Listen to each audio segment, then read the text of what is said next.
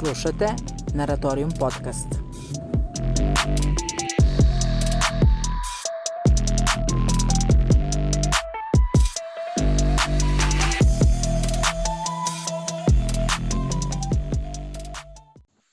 Dobar dan, moje ime je Đorđe Krajšnik.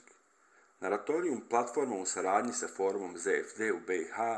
realizuje podcast na temu memorializacije i politika sjećanja u javnom prostoru u Bosni i Hercegovini. Podcast je novi medij u sklopu regionalnog časopisa Balkan Perspectives, koji obrađuje teme vezane za suočavanje sa prošlošću na prostoru bivše Jugoslavije, a koji je zajednička produkcija forum ZFD kancelarija u Srbiji, Makedoniji, Kosovu i Bosni i Hercegovini. U okviru ovog izdanja podcasta razgovaramo sa umjetnicima Arminom Pilav i Damirom Ugljenom, te historičarom Neđadom Novalićem iz Centra za nenasilnu akciju Sarajevo-Beograd. U skladu sa ovom temom, memorializacije i politika sjećanja u javnom prostoru, zapravo imamo na umu da pokušamo kroz one aktivnosti koje ste dakle e, vi, vi radili, da vidimo kako je tekao proces memorializacije u Bosni i Hercegovini, dakle u posleratnom periodu, a odnos sa, sa druge strane kako se odnosimo sa sprem procesa memorializacije i politika kultura sjećanja u javnom prostoru u odnosu na onaj socijalistički period. Pa evo, možda uh, možemo uh, krenuti najprije dakle od onoga što je Nedžad u okviru Centra za nenasilnu akciju radio, dakle izložba rat sjećanja. Dakle, vi ste u okviru te izložbe pokušali na neki način da, da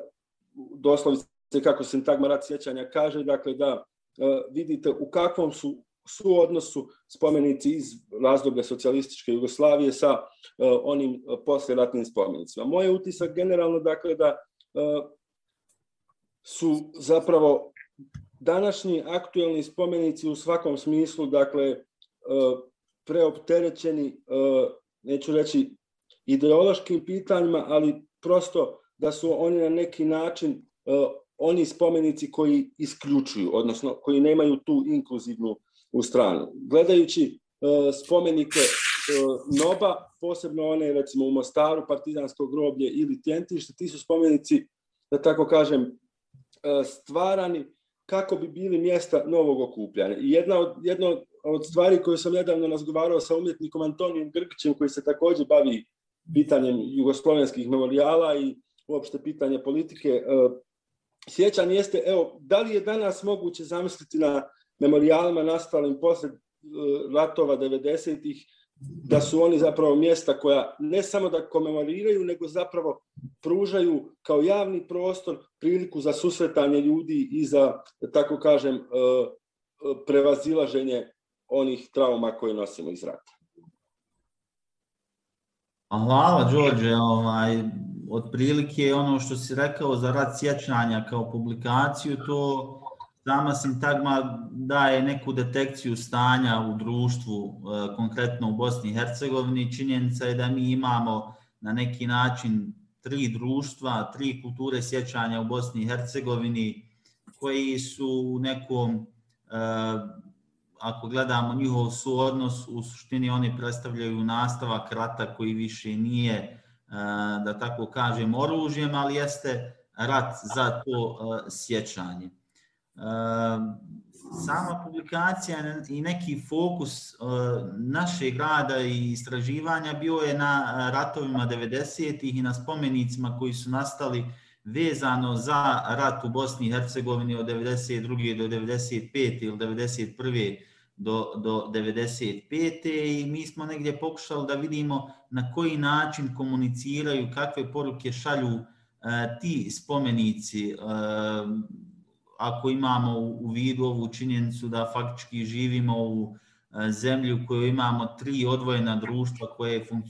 funkcionišu jedno pored drugog, više nego jedno, jedno sa drugim. Međutim, u, u, u nizu slučajeva mi imamo situaciju da spomenici koji su a, nastali a, i koji komemoriraju događaje iz ratova 90-ih su na neki način ili nastali u blizini ili su, da tako kažem, nakalemljeni na spomenike koji su vezani za e, a, narodno slobodlačku borbu 41. 45. I ono, onako laički gledano, jasno je da, je da su estetski i na svaki drugi način spomenici koji komemoriraju ratove 90-ih značajno, značajno drugčiji u odnosu na spomenike koji su prethodili ovom vremenu, koji su vezani za, za, za partizansku borbu. E, većina poruka danas e, spomenika, bar onako kako ih ja doživljavam, oni nemaju uopće, većina, iako ima izuzetaka, nemaju uopće ideju da budu mjesta okupljanja, bilo koga i bilo kakvog. To su spomenici najčešće u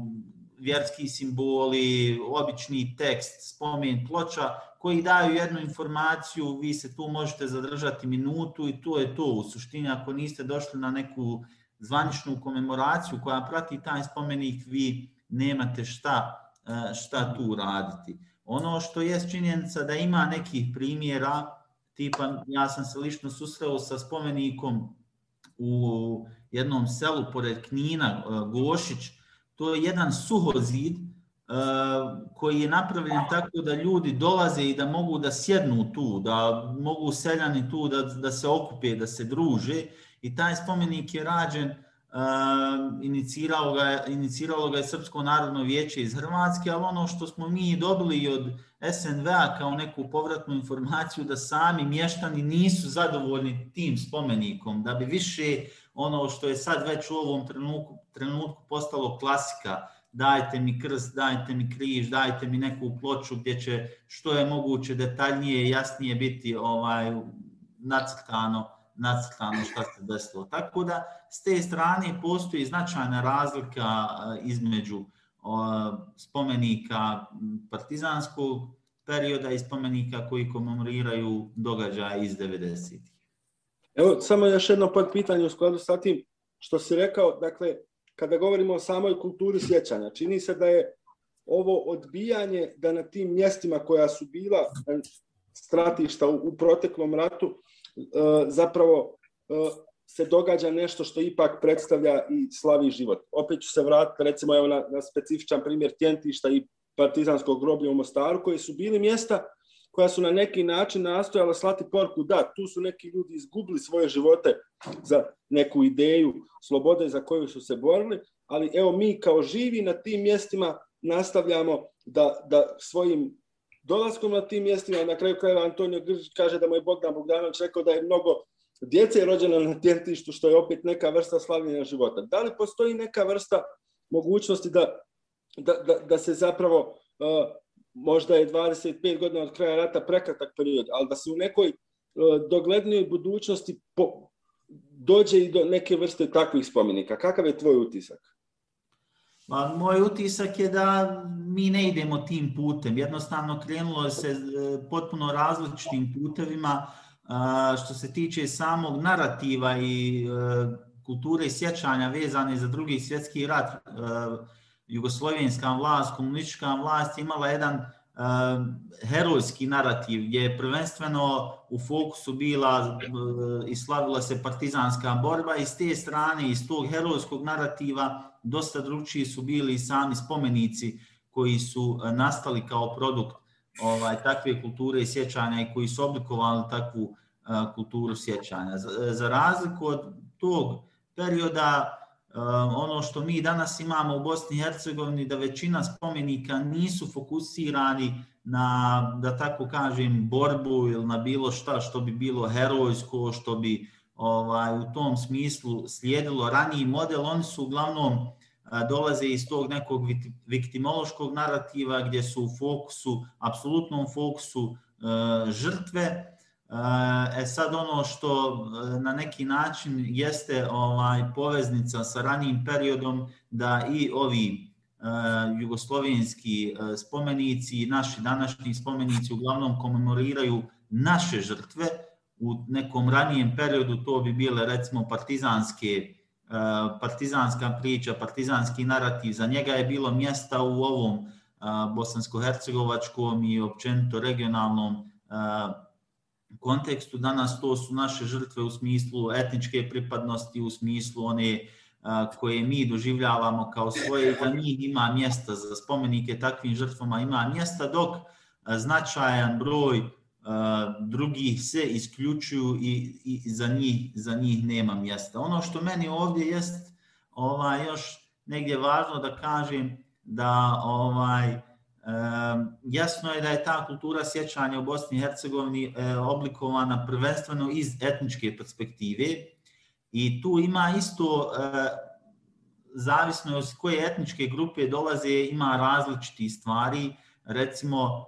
dosta često pogotovo u Republici Srpskoj i recimo kod ovaj spomenika koji komemoriraju srpske žrtve ćete naići na situaciju da su partizanski spomenik i spomenik uh, iz proteklog rata doslovno nakalemljeni jedan na drugi. Ili imamo recimo situaciju u Drinjači kod Zvornika gdje je postojao jedan partizanski spomenik koji je bio onako uh, u duhu svog vremena koji je ovaj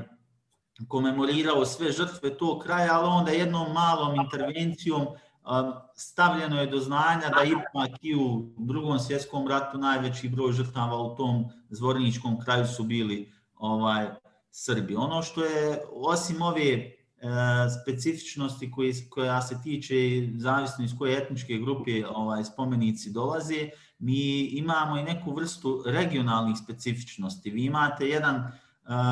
bošnjački narativi, spomenike koji su eh, na neki način vezani za taj kontekst koji uglavnom nema, koji slijede neku, ovaj, da tako kažem, estetiku i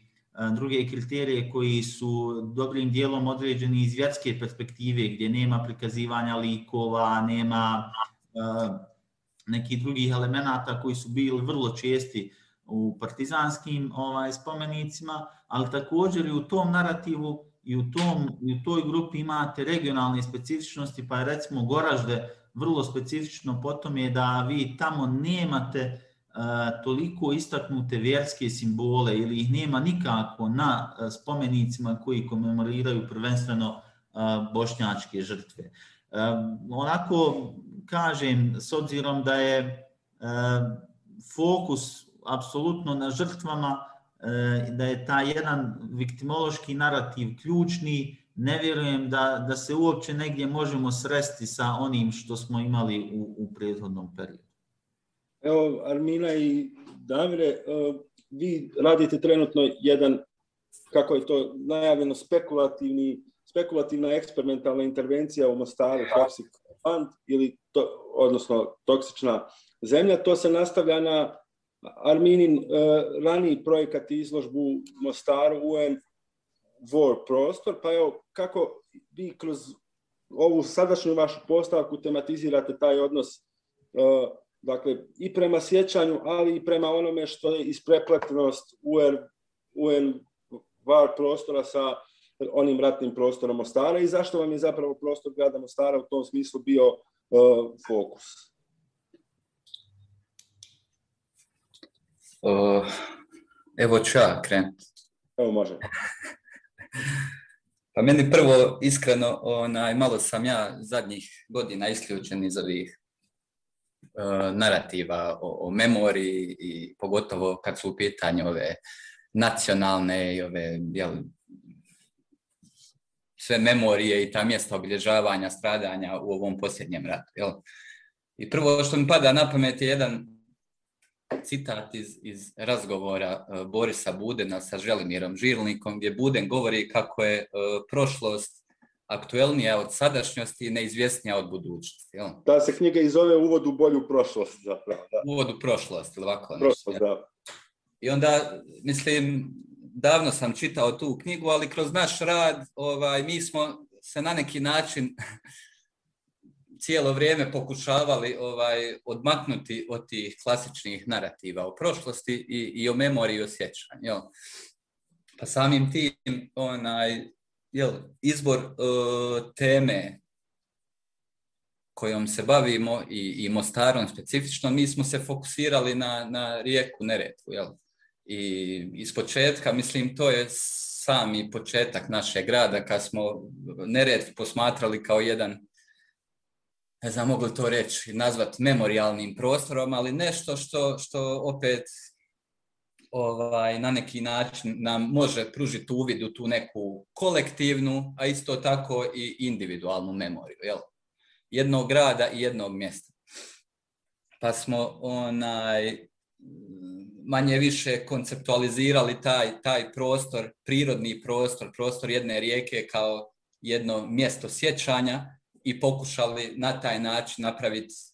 neki set novih konceptualnih etičkih pitanja vezano za, za cijelu tu priču o sjećanju. Jo. Armina? Hvala, hvala za ovaj super razgovor i nadovezala se na Damira. Um, ono što ja isto uh, razumijem su Neđadov um, kontekst rada i, i na koji način uh, nam objašnjava na, na kakve primjere se na, naišao i, um, i teško je mislim, mene isto lično uvijek, uvijek govorim uh, i, i na drugim mjesecima da me te memorialne studije malo zabrnjavaju, odnosno prvo me nisu zanimale, pa onda se nekako moraš nekad pozvat na to i onda pomisliš to me nigdje ne vodi, uh, zato što, um, kako je on već rekao, um, u čemu se malo, malo, malo se ne slažem da, da smo tri paralelna društva, ja mislim da mi nismo tri paralelna društva, nego jednostavno su nam nametnuli takav politički narativ i um, da sad nas petoro tu možemo odlučiti e, koji bi to narativ bio, sigurno bi bio jedan Bogdanovićev e, spomenik ili ne znam um, šta znam, dolazimo iz različitih konteksta, iz različitih teorijskih praksi, ne znam, ne znam bilo kakvi, ali ja vjerujem da bi se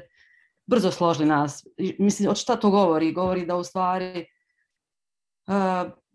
politika je tu bitnija nego u principu kako ćemo mi nazvat uh, spomenik, gdje će se on, uh, gdje će on biti. Meni je čak najzanimljivije to što si ti rekao, Reža, da su, da su bili neki spomenici na koji se nadovezala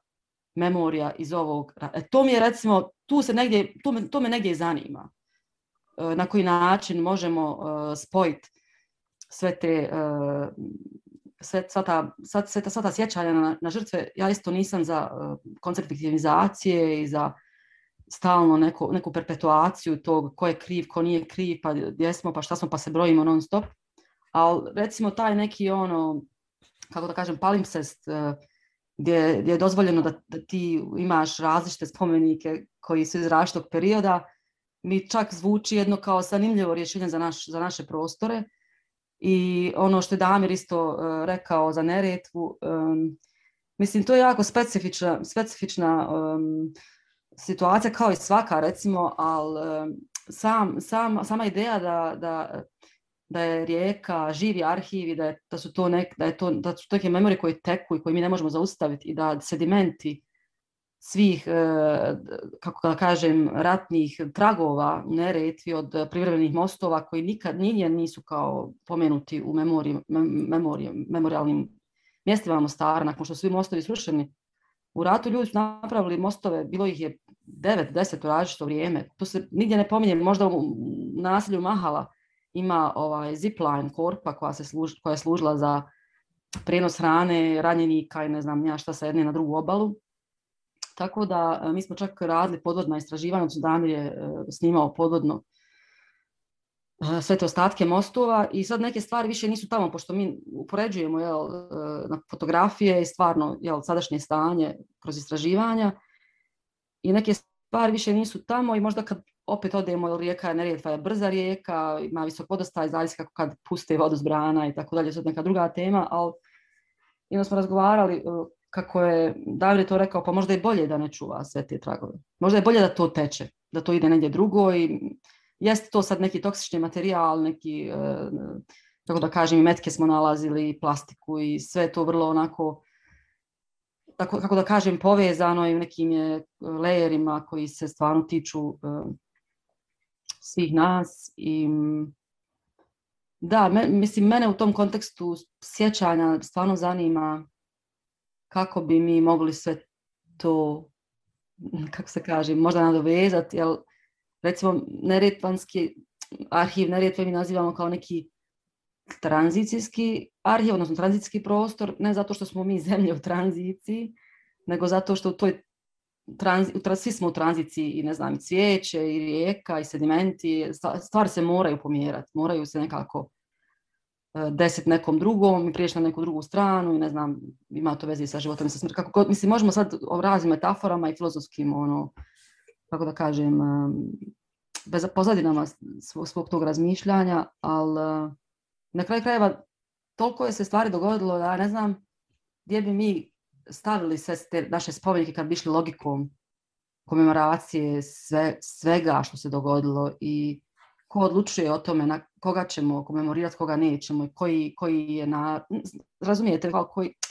gdje smo više stradali, gdje smo manje stradali, smo tu na kraju krajeva um, sve se svodi na ono ljudsku vrstu, jel, nije, nije, nije uopšte bitno više.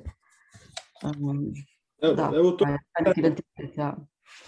ključna je, jedna od ključnih sintagmi ovog vašeg grada jeste destruktivna metamorfoza. Možemo li u kontekstu ovoga što si rekao zapravo približiti šta je suština ove vaše e, intervencije kada je u pitanju rijeka Neretva i dakle kako se ona odnosi evo, prema svim tim slojevima ko, koje si nabrojala kada se ta rijeka posmatra? Pa, mogu samo reći jedan dio destruktivne metamorfoze, pošto možda Damir se možda dovesti na, neki, na neke druge stvari, ali recimo destruktivna metamorfoza je u stvari uh, sintagma koju sam ja posudila od arhitekta Zorana Doršnera, koji je radio uh, crteže e, uh, četvorosobnog stana uh, modernističkog u vrijeme rata, znači on je uzeo osnovu od 100 kvadrata i nacrtao je adaptirao je kao te crteže e, da budu kao crteži ratnog stana, jel? na koji način se promijenila organizacija života i uopšte korištenje resursa i, i on je nekako u svojim tekstovima koji su bili kucani na mašini objašnjavao malo tu ideju destruktivne metamorfoze koja u principu um, je metamorfoza koja je otvorena, zatvorena, nije, nije se jednom dogodila, nego svi smo bili svjedoci jer kako je nešto uništeno pa se ponovo pravilo i bilo je toliko tih primjera u ratu, samo evo, poprava, poprava krova na koji opet padne granata pa ga moraš opet uh, ponovo napraviti. To se događalo ljudima četiri, pet puta u ratu. To je samo jedan banalan primjer, ali to isto se događa i sa recimo tijelima. Jel, nas isto zanima vrlo uh, na koji način ljudsko tijelo uh, nosi memorije, odnosno na koji način uh, zapisuje E, tragove rata, znači imamo zvuk e, gdje se, smo svi isto tako se sjećali i zvuka granata i metaka i na koji način nam se vid promijenio jer je bio totalni mrak jako dugo, na koji način adaptacija naših tijela u stvari na neko, na neko e, na, na, na, na ratnu destrukciju, odnosno na koji način se mi toga sad sjećamo, što to nama predstavlja danas. I ja mislim da baš tu uh, čuče se te naše uh, traume, jer se jedno tijelo koje je prošlo kroz takvu transformaciju vrlo dobro toga sjeća i jako je lako e, uh, e, izazvati ponovo sva ta sjećanja. Ne postoji spomenik na ovom svijetu koji može, e, kako da kažem, predstaviti to stanje. Tako da ono što ja mislim je da e, što se nama u principu jako malo događa je razgovor odnosno nije, ne govorim o diskusiji, nego o klasičnoj konverzaciji, ono conversational moment gdje uh, jako puno ljudi priča o svojim traumama na jedan zabavan ili čak tužan način, jer nismo svi imali iste traume i znam kad smo pokazivali Unwar Space uh, arhiv u Cavtatu, pored Dubrovnika, to je bilo uh, za vrijeme Unseen festivala eksperimentalnog filma, koju organizuje Karla Crnčeć, eh, koja, isto, koja isto u timu One World Space Laba. Um,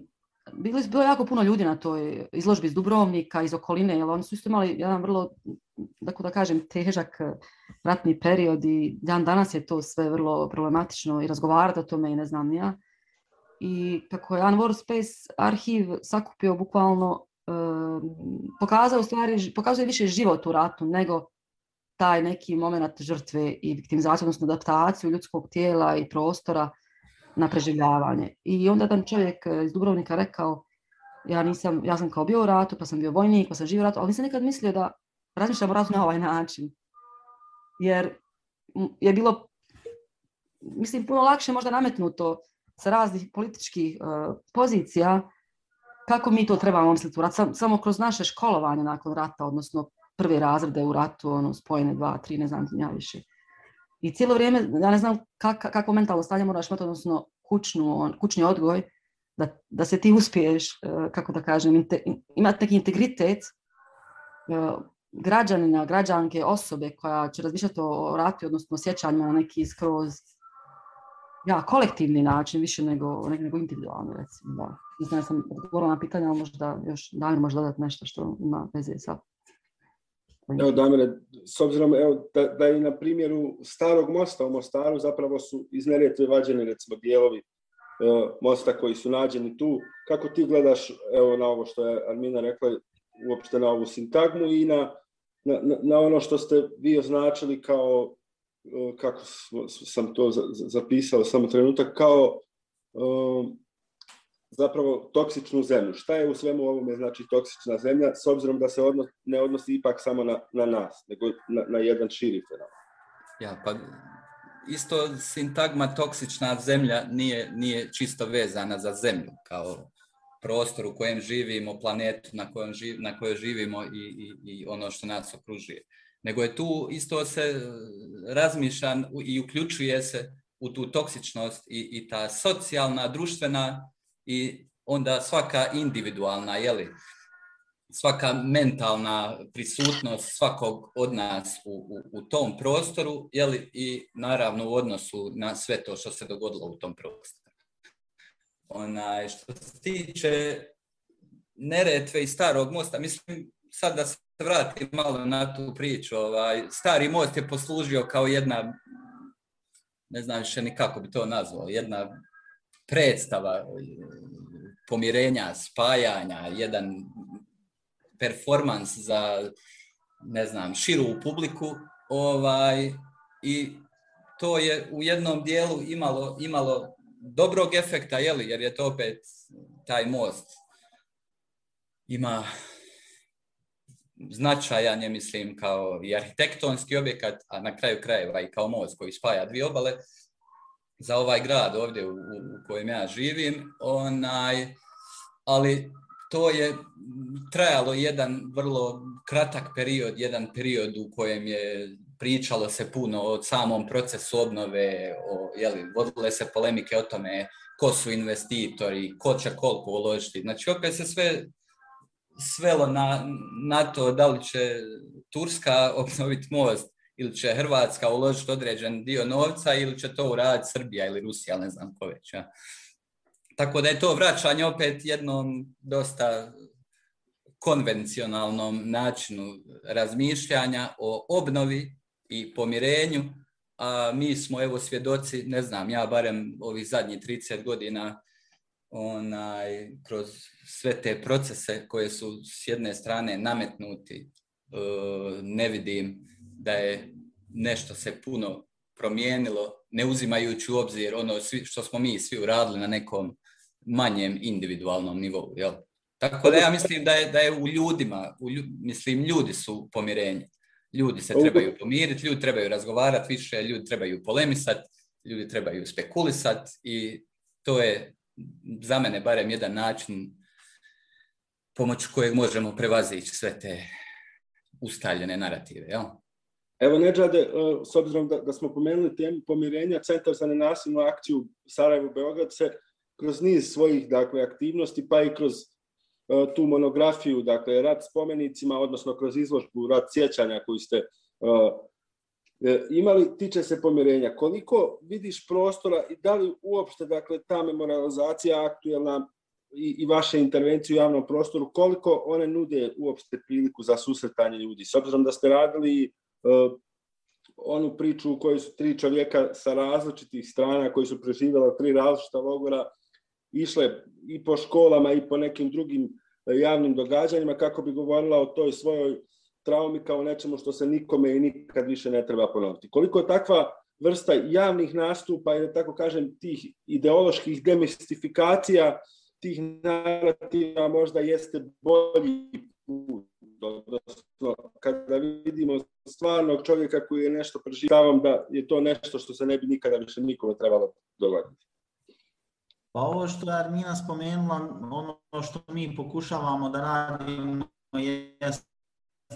uspostavljamo tu vrstu. E, tako kako smo mi u jednom trenutku vidjeli i kroz ovu publikaciju i našu izložbu, ok, spomenici su takvi kakvi jesu, oni su već postavljeni, već su ovaj podignuti. Uklanjanje jednog spomenika je onako nemoguća misija u ovim ovaj okolnostima, iako onaj na, na uklanjanju nekih se može i treba insistirati. Ono što smo mi krenuli da radimo jeste ovaj da posjećujemo takve spomenike i da bez obzira na sve ono što, što je, da tako kažem, problematično ili još konkretnije nakaradno sa tim spomenicima, da dolazimo na takva mjesta sa mješovitim grupama i ratnih veterana sa raznih strana i novinara iz različitih mjesta i historičara,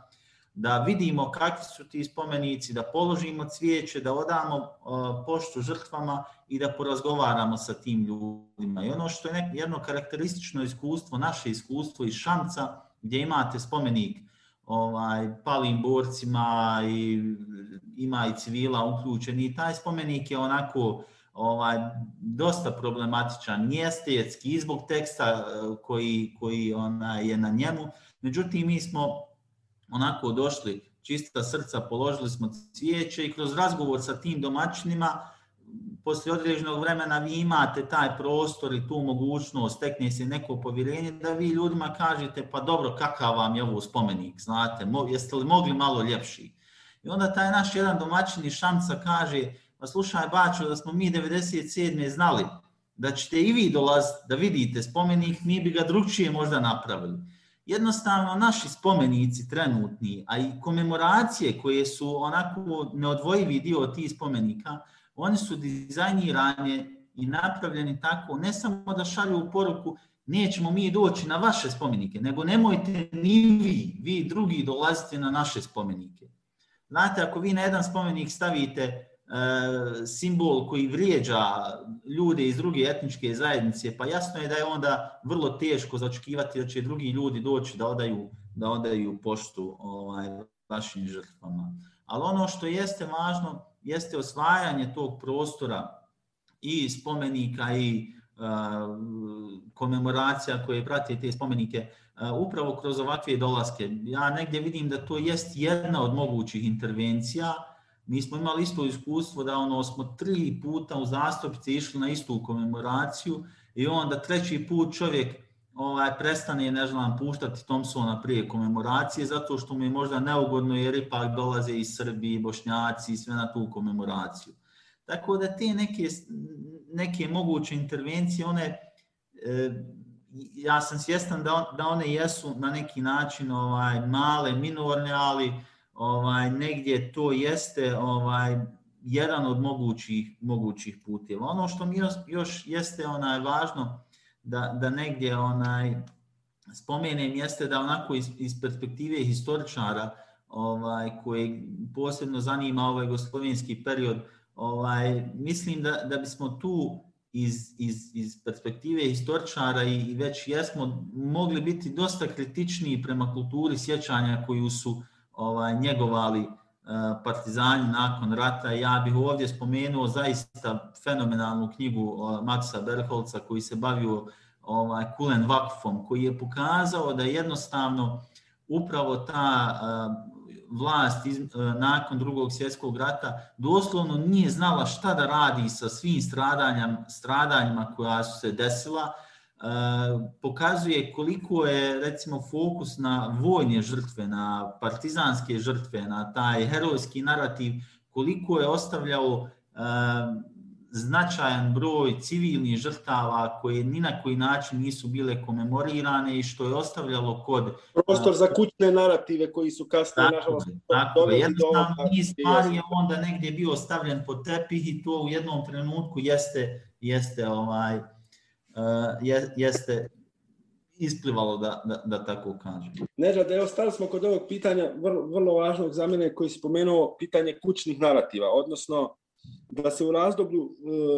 jugoslovenskog socijalizma pitanja kulture sjećanja jeste mnogo više bavilo heroizacijom nego nekakvom kolektivnom e, građanskom ili, kako da kažem, traumom svih naših naroda i narodnosti. Želio bih to povezati danas sa Eh, recimo vrlo eh,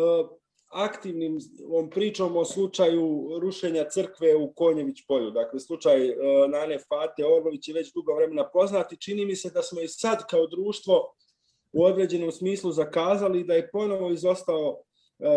otvoreni javni razgovor o, o tom slučaju, jer se u, u taj slučaj ponovo uzima kao jedna negativna paradigma, jedan negativni primjer u kome se izostavlja ono što je fakt, da je dakle, taj objekat izgrađen nelegalno na tuđoj zemlji. Dakle, evo kako u, u, možda u tom kontekstu vidiš dakle, pitanje uh, tog razvitka kućnog narativa i uopšte negativne kulture sjećanja. Vezano za konkretni slučaj, nažalost, onako kako je to u javnosti bilo predstavljeno i kako je bilo doživljeno, to je na neki način bilo u potpunosti ispolitizirano u smislu da je doživljeno kao pobjeda jednog kolektiviteta, jedne grupe, a ne pobjeda jedne zaista za mene onako uporne žene kojoj se ja u svakom slučaju divim zato što je izgurala tu ovaj tu borbu do kraja i negdje je izostalo ovaj da se ispuste tenzije kroz neke različite priče da smo mi recimo i u Bradini eh, nedaleko od Konjica imali također podignutu džamiju eh, nelegalno na zemlji eh, na Srbina iz Bradine da je ta džamija također uklonjena prije nekih 9-10 godina, nisam siguran. Ovaj, tako da e, ono što na neki način mi živimo jeste da mislim da je to Hobsbawm spomenuo da prošlost e, ono što je što je što su makovi za, za, za, za cvijet maka za drogu to je na neki način prošlost kod nas ovaj za, za politiku. Jednostavno ona se koristi ona se miksa ona se po potrebi ovaj e, koristi za svakodnevnu politiku. A tu što se tiče tih kućnih narativa, oni e, su izuzetno ovaj e, važni, oni su i danas prisutni ovaj i negdje mi kao društvo također propuštamo jednu ovaj priliku da se pozabavimo i tim ovaj kućnim narativima. Recimo ono što je moje iskustvo da ovaj ja sam na neki način postratna generacija, ali evo negdje rođena prije rata, ali generacije koje dolaze ovaj sada, eh, a koje su rođene recimo 2000, a već su punoljetne, eh, one više nemaju apsolutno ni bilo kakvo sjećanje tipa, ne znam, da je u Banja Luci živjelo 50% nesrba, da je u Sarajevu živjelo toliko Srba, eh, da je, ne znam, u Mostaru bilo to i to. Oni ovo stanje koje mi imamo kao postratno, postratni rezultat ili ratni rezultat uzmaju kao nešto što je ovaj dato, što, što oni nasljeđuju, oni rađanjem se ovaj srožavaju sa tim. I ono što mi imamo, iako nam se negdje čini da kretanje ljudi ovaj eh, između gradova, između ovih vidljivih, nevidljivih linija je svakodnevno, ovaj, neko moje iskustvo je da mladi e, vrlo rijetko imaju priliku da se kreću preko tih linija kada treba na neki način da razgovaraju o prošlosti. I mi smo imali tu situaciju kako radimo jedan specifičan eh, seminar ili trening samo za studente i studentice iz Bosne i Hercegovine, vi onda na takvom mjestu vidite da ti kućni narativi postoje, da su oni, ja bih rekao, E, ključni u formiranju općenito ovaj, jedne, jednog pogleda na to šta se dešavalo, da, da su ti kućni narativi bitniji i od škole, i od medija, i od ovaj, ne znam, spomenika o kojima govorimo,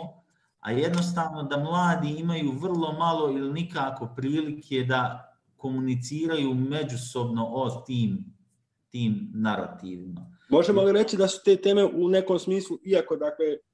25 godina posle rata ljudi prelaze te granice, da su oni ipak tabuizirani, odnosno kada se dođe do te vrste razgovora, da, da ipak imamo jednu vrstu uh, odsustva razgovora o stvarima, odnosno da, da uvijek postoji potreba za maksimalizacijom vlastite istine, dok se ova druga istina uvijek stavlja kao neka opozitna u tom smislu. Pa mislim da je upravo tako i ono što je paradoks u Bosni i Hercegovini u regionu jeste da onako nama se čini i to stvarno jeste vi kada pregledate dnevnik, uglavnom je bar 5 minuta posvećeno ovaj ratu, komemoraciji, novi proces za ratne zločine, ali u suštini vrlo malo se vodi bilo kakvog dijaloga o ratu. Vi imate da vrlo malo, recimo, eh, porodice razgovaraju o ratu, da djeca razgovaraju sa ocem koji je bio borac, šta je za njega to značilo, kako mu je bilo, kako je otišao u rat, kako je prošao u tom ratu, kako je prošao i kad se jednom vratio iz rata, fabrika u kojoj je radio je bila zatvorena. Vrlo malo takvih razgovora imamo e, i onda šta se dešava recimo sa novim generacijama, što je za mene bilo zanimljujuće, kako dosta radimo sa, sa ratnim veteranima, sa borcima, e, jednostavno je lakše povesti dijalog između bivših boraca koji su faktički pucali jedni na druge nego između novih generacija. Zašto? Zato što ti bivši borci o ratu govore iz različitih perspektiva, u smislu imaju i dalje vrlo različite poglede, pogotovo pitanja ko je počeo, ko je odgovoran, ko je te stvari, ali mogu da razgovaraju iz vlastite pozicije, čega se oni sjećaju, gdje su oni bili, kako su oni vidjeli nešto. Mladi koji dolaze, oni razgovaraju iz onoga što su oni naučili, ono što je njima na neki način ucrtano. I tu imate... Odnosno iz onoga što ih je oblikovalo u ovom postratnom narativu. Samo jedna digresija tu, jer naši roditelji, generacije naših roditelja imaju i sjećanje tog prošlog zajedničkog života. Da. Tako i onda ćete recimo kod mladih ovaj, su puno češće te e, floskule doslovno ili neke onako specifični izrazi gdje vi vidite da je to naučeno. To je jedan naučeni narativ i to nije nešto što je na bilo koji način kod njih doživljeno za razliku recimo od starijih generacija. Da. E, uh, Armina i e, Damine, dakle, u okviru ovo, ovog vaše, ove vaše eksperimentalne kustovske intervencije bavite se i pitanjem uh, mapa i pejzaža, odnosno sa tezom da mapa više ne predstavlja pejzaž, već da pejzaž predstavlja mapu. Možete li to kontekstualizirati u, u, u, u kontekstu uh, ovog vašeg grada i zapravo objasniti šta se po time podrazumijeva i kako se odnosi spram prostora rijeke Neretve i uopšte grada Mostara.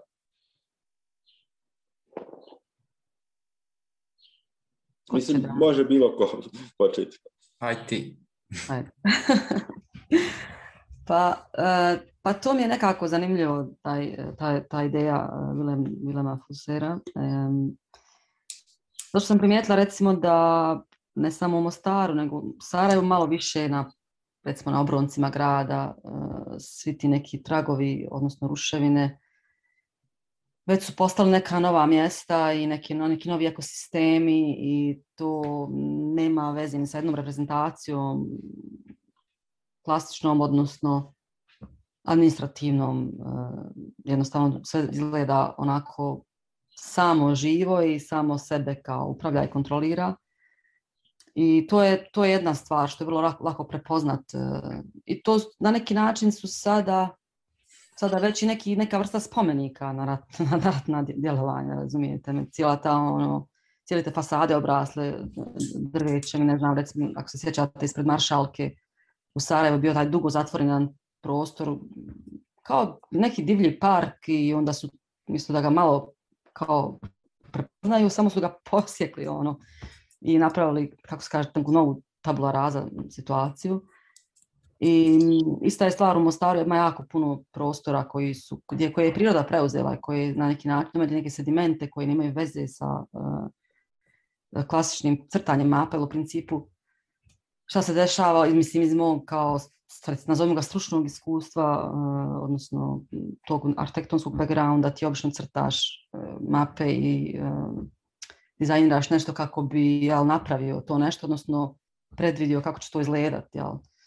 I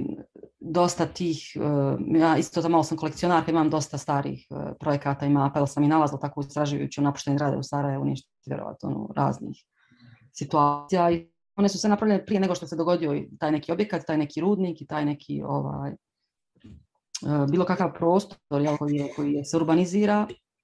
i u tom kontekstu Eh, rušenjem eh, gradova u Bosni i Hercegovini, nisu, jedan grad, ja mislim da nije 100% obnovljen, ne, neću, neću se zakljeti što bi rekao, neću biti eh, kao, neću reći 100%, ali pretpostavljam da jako puno gradova je ostalo dosta tih neobnovljenih mjesta, ne samo iz, kako da kažem, ekonomskih i vlasničkih razloga, nego i traumac, traumatskih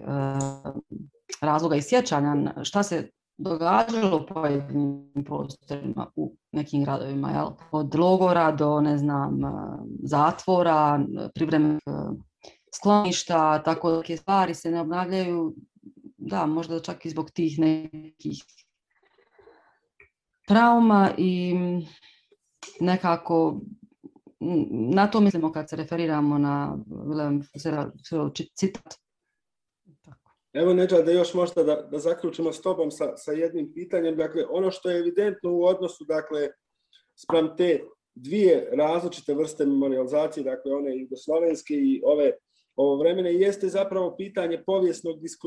diskontinuiteta, jer se uvijek jedni spomenici grade kako bi sakrali one druge. Ima li ikad i igdje, evo, u tvojim istraživanjima i bavljenjima spomenicima o ovom ratu, dakle, da li postoji ikakva vrsta inkluzivne alternative i ako ne postoji, šta bi ona po tvom e, mišljenju bila? Pa u kontekstu današnje Bosne i Hercegovine onako teško je pronaći te primjere koji bi doista bili inkluzivni. Ima recimo primjera koji, koji treba istaći kao pozitivne tipa da recimo u Konjicu imamo spomenik ubijenoj djeci koji doista uključuje svu ubijenu djecu, bez obzira da li su oni poginuli na onom dijelu Konjica koji je kontrolisala armija, HVO, VRS,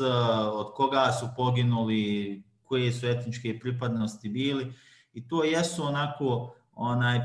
pozitivni pozitivni ovaj primjeri. Ono što je negdje važno i što je nažalost e, činjenica jeste i neka moja poruka bi bila da mi tako olako i tako često podižemo spomenike koji u suštini su po onako mnogim kriterijuma e, u suštini oni vrijeđaju i same te žrtve u čije ime se podižu. Znate, vi imate tako estetski nakaradnih spomenika, i to ne čak, ne čak samo za žrtve iz rata, ne znam, evo imali smo ovdje u Sarajevu ubistvo dva policajca prije dvije godine, ne znam da li ste imali priliku da vidite taj spomenik koji je podignut na Alipašnom e, za, za tu dvojicu ubijenih policajaca, ja kad god ne iđem, a tu blizu živim, zaista se zgrozim koliko je to nepoštivanje sami,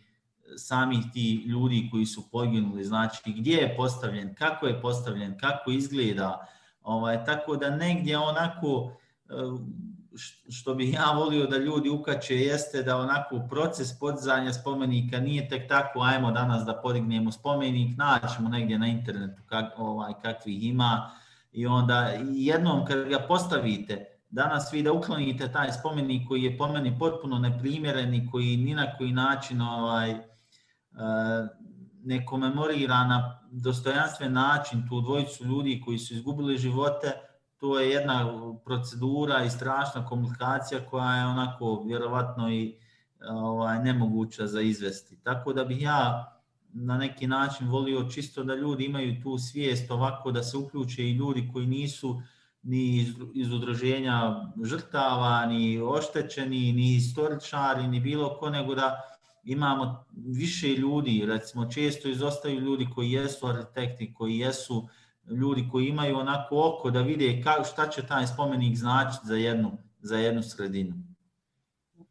Odnosno, da li on može biti na koncu mjesto okupljanja i mjesto koje, bez obzira na kakvom se spomeniku radi, mjesto gdje će život i dalje nastaviti da postoji. Jer mi se čini nekako tragičnim da takvim negativnim odnosom prema memorializaciji i tim, kako da kažem, E, proizvoljnim rješenjima i prostorima mi ponovo na neki način simbolički ubijamo te ljude. Ma da, to, je, to su toliko česti primjer, ali evo recimo neki dan sam bio u Vitezu i vi imate spomenik koji se zove Osmica za osmero ubijene hrvatske djece u tom jednom naselju, faktički u samom centru grada. I ono što je stvarno pozitivno jeste da su same porodice insistiraju na tome da one održavaju taj memorijal i insistiraju na tome da to ostane igralište za djecu, da se djeca tu okupljaju, da dolaze novi klinci, da igraju košarku na tom mjestu, napravljen je novi koš, nove klupe, na, na neki način da to ne bude mjesto onako smrti, da bude mjesto života gdje novi ljudi mogu doći, jasno je šta je se desilo 93. negdje u, u kraju ima veliki broj 8, ovaj, onako simbolički, i onaj, ali ima mjesta, ima prostora da ovaj se život nastavi na, i, i na tom lokalitetu. Hvala vam ljudi na ovom razgovoru, bilo mi je izuzetno zanimljivo, a svakako se nadam da ćemo nekom drugom prilikom razgovarati. Mislim a. da smo rekli puno toga, uvijek se u ovoj temi može reći još puno toga, ali evo, važno je da, da smo otvorili neke teme. Hvala tebi, hvala, hvala Damiru. Eto, pa se čujemo i vidimo uskoro, ja bih rekla. Pa kako, čuvajte se, čao. Dođite nam, dođite nam u Mostar ako stignete. Ja? Hoćemo, čuo sam se s Arminom, pa ćemo se... Potprijeti. Eto, budite dobro, čao. Ćao, Neđa. Bilo je ovo još jedno izdanje podcasta koji platforma Naratorium realizuje sa forumom ZFD u BiH. Do slušanja.